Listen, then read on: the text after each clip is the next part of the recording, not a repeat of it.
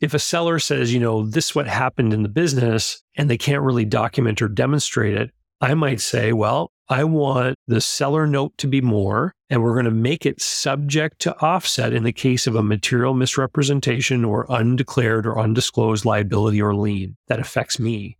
When the buyer gets control of the business, if it then turns out that some of the information provided was inaccurate and the business isn't as good as you led me to believe, then I can seek damages by offsetting against the money I owe you. Welcome to Your Retirement Planning Simplified with your host, Joseph Curry, a CFP professional who is going to help you learn how to simplify your retirement planning. This podcast is all about helping you answer those burning questions you've had about your retirement possibilities and making a plan to get there. Through retirement planning education, resources, and expert interviews, Joe will help you get clear on your retirement vision, how to simplify it, and what you'll need specifically to achieve or maintain your financial freedom. Ready to live out your retirement dreams and create future opportunities for the ones you love? Then let's get started. Hello, everyone, and welcome to another episode of Your Retirement Planning Simplified. I'm Joe Curry, along with my co host, Lindsay Wilson. How are you today, Lindsay? I'm great, Joe. How are you? I'm great, thanks. We are at our second episode, I think, in the new year when this comes out, which is really hard to believe. Yes. Right now, we're still waiting for Christmas to come in our world, but hard to believe that we're in the new year. And this is actually a part two episode. So we had a conversation with David Barnett, who's also on the show again today, previous, so before Christmas. And we were talking about some of the mistakes business owners make when they're getting ready to sell their business. We talked about some things business owners need to know before they go to sell their business. But today, for any business owners out there who, you know, have the goal of selling their business, that's one of their New Year's resolutions, maybe, we're talking about the process of selling your business. And as we talk about in this episode, it is rarely as simple as just saying, I want to sell, putting it on the market and finding a buyer within a couple of months. There's a process to go through from getting ready to sell the business right through to actually getting the check and being able to walk out. So David does a really good job of walking us through that process today. Yeah, and a little bit about David. His specialty is really working with small and medium sized businesses, and he's helped entrepreneurs buy and sell them, help them grow, and help people finance them. He's also the author of eight books about small business transactions and local investing. And he's also the host of a YouTube channel with hundreds of videos about buying, selling, financing, and managing small and medium sized businesses and can be found at his blog, www.davidcbarnett.com, which I'll put in the show notes. Perfect. Thanks, Lindsay. You're welcome. All right, David Barnett, welcome back to the show. How are you now? Oh, thanks for having me, Joe. Glad to be here. We've recently had you on. It hasn't been too long. And we were talking about some things business owners need to know if they're going to be selling a business. But today, what I was hoping we did is we'll dive a little bit more into what does the process look like for someone who's going to sell a business. Maybe to the surprise of some listeners, it probably doesn't look like, okay, I don't want to be in the business anymore. So tomorrow I'm going to sell and I'm just going to list it like I list my house. And hopefully in a couple of weeks it's sold and I'm out of here. Am I wrong or is that not how it generally goes? So it depends on the level of preparation that the business owner has and whether they've been going out looking to learn how to sell their business. Yeah, I would agree. There are a lot of people out there who think that when they decide they want to sell the business that they can. The reality is, is that a business can be sold when it's ready to be sold. So it needs to be an attractive business that someone would want to buy, number one. And then number two, you've got to be ready. I'll give you an example. I mean, I used to own a business brokerage office. I was a business broker who's a professional that helps people buy and sell businesses. Today, I do the same kind of work, but I act as a consultant, a little bit of a different business model. But I would regularly meet people, and even today, I'll meet people who say, I've decided to sell my business. Can you help me? And the very first part of that entire process is to do an evaluation of the business. It may not surprise you, Joe, but to do an evaluation of a business, I need things like financial statements, and I need people to go through a list of questions with me so I can learn about the business. So it surprises me when people will say things like, well, I don't have my last two years of financial statements. I haven't given the accountant everything I need, and we're going to have to wait six months for that. Obviously, this stuff has to be taken care of and it has to be ready. And on top of financial statements, I mean, that's just the beginning. So when I go through this process with people, I'll ask them for a list of documents that I need to start. We'll then go through a questionnaire. I'll need all kinds of information and just interviewing someone and asking questions. They'll tell me stuff and then I'll say, great, I need these supporting documents. Well, they've got to dig them all up. And sometimes people will say, do you really need this? Here's what I want you to think about. There's going to be a person who's probably going to take the majority of their savings. They may even get friends and family members and other people to invest with them. They might remortgage their house. They might use a HELOC. They might take money out of retirement accounts. They're going to borrow money at the bank and they're going to sign perhaps a note saying they owe you even more money. And this person is basically going to gamble their entire financial future on the business that you're selling them. So before they take that action, they are likely going to want to verify and validate all the things you've told them throughout the entire sale process. So that verification is called due diligence, which we'll get to down the road. But in order to prepare for due diligence, just providing the information to me that someone needs to do this evaluation, I mean, yes, you have to do the work and it's going to be a lot of work. And it's just the beginning of what it's going to look like. And most people get pretty overwhelmed, honestly, at what it's going to look like. And this is a normal part of the process everything that you state, everything that you claim about your business is likely going to have to be verified in some way in a documented fashion. So once I do the evaluation and I come back to the business owner and I say, here's what I think you could sell the business for, and they decide that they would like to proceed and go to market, the next thing we have to do is create what's called the business profile. It's sometimes referred by other names like CIM, confidential information memorandum. There's a bunch of expressions for basically the same thing. It's a package of information about the business. So we get into the story of the business, the story of the current owner, history of the business, financial exhibits. How has the business performed over time? What kind of technology changes have occurred over the life of this business? Who are the customers? Not specifically, but we describe them. We might even have a list that just says customer A, customer B, customer C, but lists out how much these customers bought in each of the last three years, especially if we have any degree of customer concentration. So we're building a document that is going to be exciting and interesting and answer as many of the buyer's questions that we can think of beforehand. And this document is typically 30 to 50 pages in length. And it's also going to have simple things like photographs of the business, maps of the area, showing what area perhaps your business covers, demographic information about your clientele, all kinds of stuff that you can think about. Now, we don't share this publicly. We don't want anyone, in fact, to know that the business is for sale, but using a confidential process, when we find someone who's qualified to be a buyer, we'll ask them to sign a non disclosure agreement. And then we might have an initial interview between the seller and the buyer where the buyer gets to learn more about the business. And then they're going to get their hands on that package.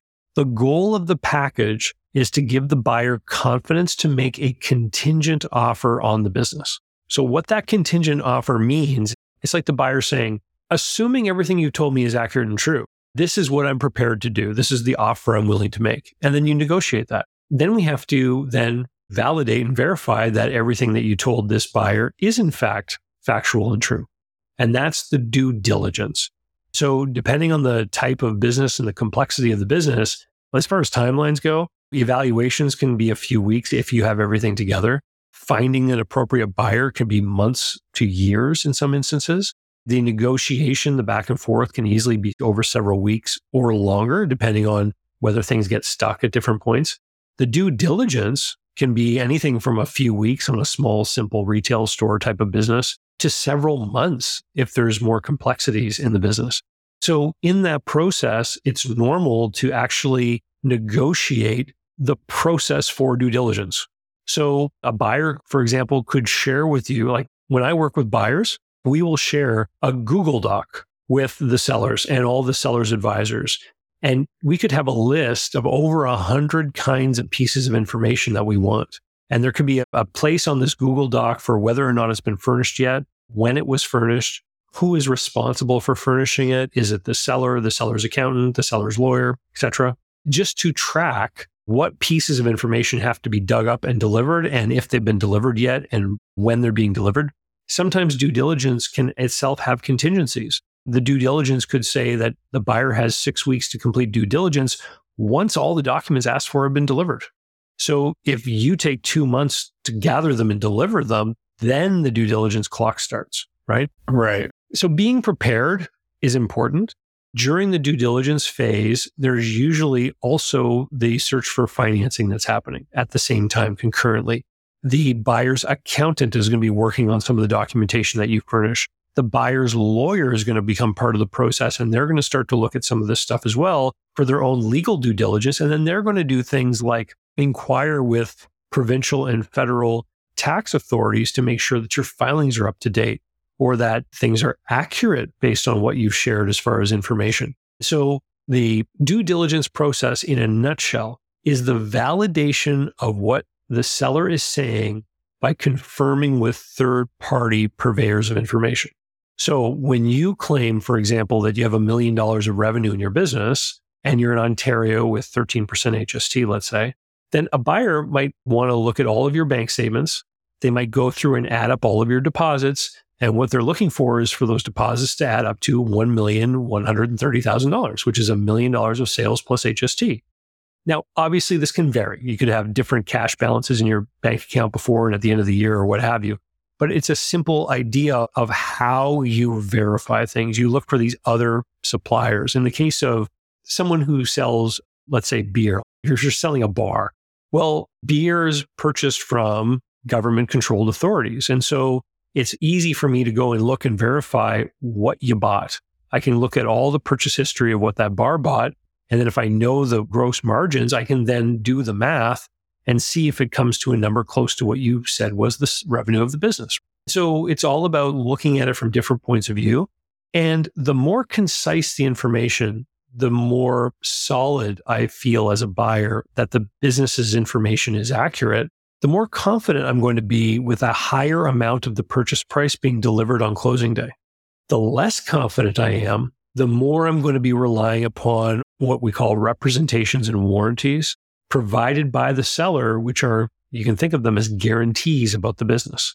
So if a seller says, you know, this what happened in the business and they can't really document or demonstrate it, I might say, well, I want the seller note to be more, and we're going to make it subject to offset in the case of a material misrepresentation or undeclared or undisclosed liability or lien that affects me. And so what this means is that when the buyer gets control of the business, if it then turns out that some of the information provided was inaccurate or was materially incorrect, and the business isn't as good as you led me to believe, then I can seek damages by offsetting against the money I owe you.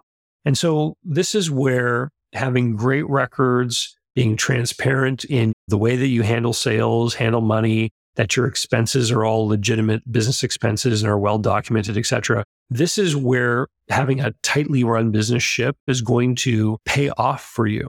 It means that the buyer is going to require less of these offset opportunities and you're going to get more money on closing day. If you're running a loosey goosey operation with little documentation and a lot of stuff open to your word, expect to get less money on closing day and have far more conditions attached to those seller notes because that's the only other way that the buyer can control their risk in the deal. Yeah. Would you say that it's typical in any way for a seller to just get a check for the value of the business and be able to walk away? So it depends if we're talking about really fantastic, well run, profitable businesses that have something called goodwill. And all goodwill is, is the difference between what someone's willing to pay for the business and the value of the stuff in the business. Right. So an example I like to use is a pizzeria and you've got really great sales and really great cash flow and someone's willing to pay you quarter million dollars for that pizzeria. But if you add up the furniture and equipment and inventory in the business, it only adds up to a hundred grand. Well, the gap, that extra $150,000, that represents the goodwill of all those people who are regular customers who come in on payday and pick up a pizza. And so a good profitable business with goodwill in that instance, the buyer's challenge is going to be getting the money to pay you the full amount because goodwill isn't collateral for anyone. So in that instance, the seller is going to have to do some of the financing just because the buyer can't get the money. If the business is far more poorly run, let's say it makes less than half as much money. And really the value of the cash flow is a hundred grand. And we actually have a hundred grand worth of stuff in the business. Mm-hmm. This is a greater opportunity for a seller to actually be paid on closing the full amount of money because there's no risk in the transaction now for the buyer. They're paying you a hundred grand, they're getting a hundred grand worth of stuff. This is obviously not the ideal outcome for a business owner. And this is why it makes so much sense to work on the business to make sure that the earnings are there to actually justify a higher price. Yeah, no, that makes perfect sense. So you talked a little bit about timeline, but basically, if someone wants to sell their business and they know they're going to want to, they need to really start this process a couple of years out because there's no guarantee it's going to happen in six months, or you don't even know if you're going to have a buyer in six months to start this whole due diligence process, right? Yeah. Well, there's all kinds of quotes about intentions and plans, right? And so, when should you start this process? There are people out there who say you should start thinking about selling your business when you start it. I don't necessarily think that's true. I think you should start thinking about selling your business when you know you have a marketable asset. When is that? I'll tell you precisely. It's when your business is able to pay you a fair market wage for the work that you do as the owner operator every day. And then there's more. Right. That's the moment where all of a sudden somebody could look at your business and say, this is more than just buying a job. There's actually a rate of return on what's been invested in developing and creating this business beyond the value of the owner's time spent in the business. And so for some people, that could be in the first few years if they start something from scratch. If you buy a business and it's already successful, then hopefully it remains in that category as you move forward. But as soon as you cross that line, you should start thinking about it. And here's why. Top five reasons why people sell a small business. The first reason, I'll lump these together as sort of mental reasons, is burnout, boredom, and fatigue. Right. You just get fed up with it. You're no longer interested you become checked out mentally and you say, I don't want to do this anymore. And that's a great reason to sell a business. Then there's divorce, poor health, the need to relocate, and retirement. And the thing is, Joe, earlier we talked about your plan. Only one of those five things is planned for retirement. Yep. The other four things are things that happen in life, and sometimes not even because of you, because of some other person in your life, right? Right. So knowing that 80% of the reasons why small businesses go up for sale are out of the owner's control, this is why it makes sense to actually be prepared throughout the course of your ownership once you cross that income line that if something happens, you're ready to sell. And so this means always doing a good job with the bookkeeping, always trying to make sure that you're showing a healthy amount of profit, always keeping great records and not commingling personal and business stuff together, etc so that if one of those things happens to you, that you're going to be in a position to get this process started and not have to spend six or eight months playing with paperwork before you can even get the ball rolling.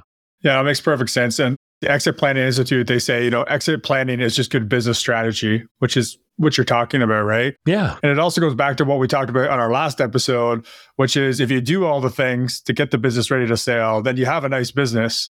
so whether you want to sell it or not, you're more profitable, things run smoother without you. So why not be thinking about making it a saleable asset anyway? Totally. All right. Any other thoughts? Any final thoughts on what people need to think about as they're starting this process to go through selling their business? Yeah. You know, the biggest issue that a buyer is going to have is identifying exactly, I use the term goodwill, the accounting term, but there's another way in which that word is used is where exactly does this positive feeling about the business reside?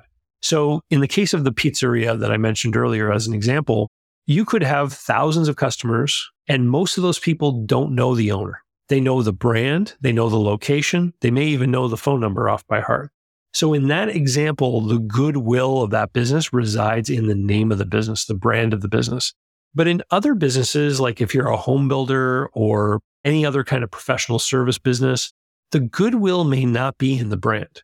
It may be in the owner and the reputation that that individual has in the community. So if you think that that describes you, as a business owner, you need to implement a plan to get the goodwill off of you and onto your business. And this can be a multi year plan, but it generally looks like the same thing in most cases, which is figuring out a way for customers to be happy dealing with other people in your business. And I've got a friend named Mike. He was the central core, central nervous center of his business. And He wasn't very good at delegating and everything had to go through him, et cetera, et cetera. And he went to sell one day and people very quickly recognized that without him, the business didn't function. And he had to go through a process of systematizing his processes, delegating authority to other people, letting those people make mistakes, which can be difficult for an entrepreneur. Yeah. Having systems information so people would know they had made mistakes and that he would be able to see what was happening in the business without having his hands in every file. And the last stage of his implementation of this transformation was that instead of showing up for work at his company's office, he rented an office in a co working space in a different building. And he started to go there every day for work instead of his office because he knew that if he was around, he would always be tempted to get into the business. He would answer people's questions. If he was on location and customers knew, they would want to ask for him. Mm-hmm. So he removed himself and really put himself in the role of an owner and just doing those ownership things.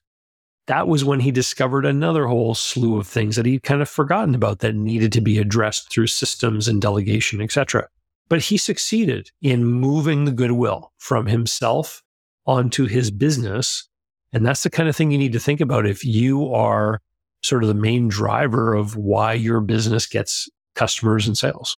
It's a good thing that you shared that story because I think a lot of people, a lot of business owners feel like no one can do things the way they do and they have to be there. They have to have their hands on everything and they can't delegate because people are going to screw it up. And the reality is, if you want a sellable asset, you need to find a way to remove yourself from the business so it can continue to carry on without you.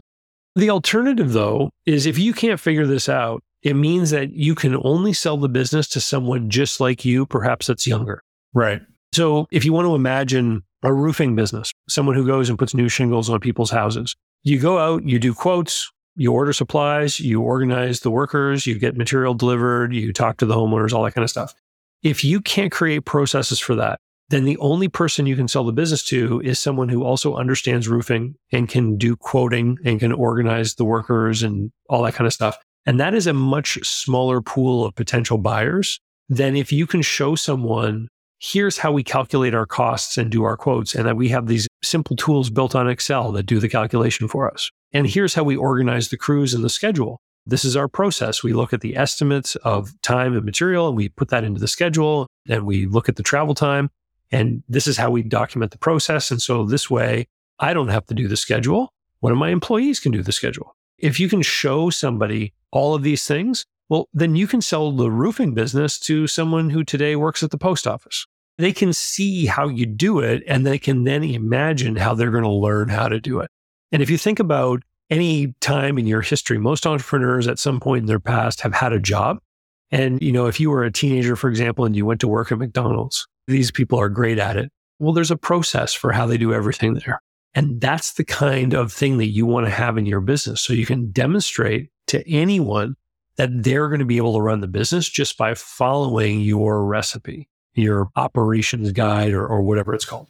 Yeah. No, it's perfect. Well, once again, Dave, I appreciate all the wisdom that you share with our listeners today. And again, where can people find you? What do you have going on? What's the best way to get in touch? So I run a blog site at davidcbarnett.com. It's where I post all my latest videos, articles, etc. You can learn more about me, the different programs I have available, books, etc. And if you go onto YouTube or your podcast app, I've got over 600 episodes all about buying, selling, financing, and managing small and medium sized businesses. That stuff's all for free. Just search David Barnett Small Business and I'll be right up there at the top of the results. Perfect. And we'll make sure we have all this in the uh, show notes too. You can find on our website, retirementplanningsimplified.ca. David, thanks again for joining us today. Thank you, Joe, for having me. It's been a great time. My pleasure.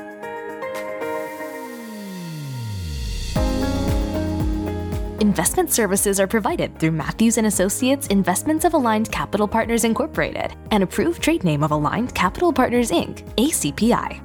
Only investment-related products and services are offered through ACPI slash Matthews and Associates Investments of ACPI and covered by the Canadian Investor Protection Fund. Tax planning, financial planning, and insurance services are provided through Matthews and Associates. Matthews and Associates is an independent company separate and distinct from ACPI slash Matthews and Associates Investments of ACPI. Matthews and Associates are not licensed tax professionals and you should consult with your tax advisor before acting on any recommendations. Thank you for joining us for this latest episode of Your Retirement Planning Simplified. Be sure to tune back in for the next episode. And until then, we're here to help you simplify and succeed in your retirement planning.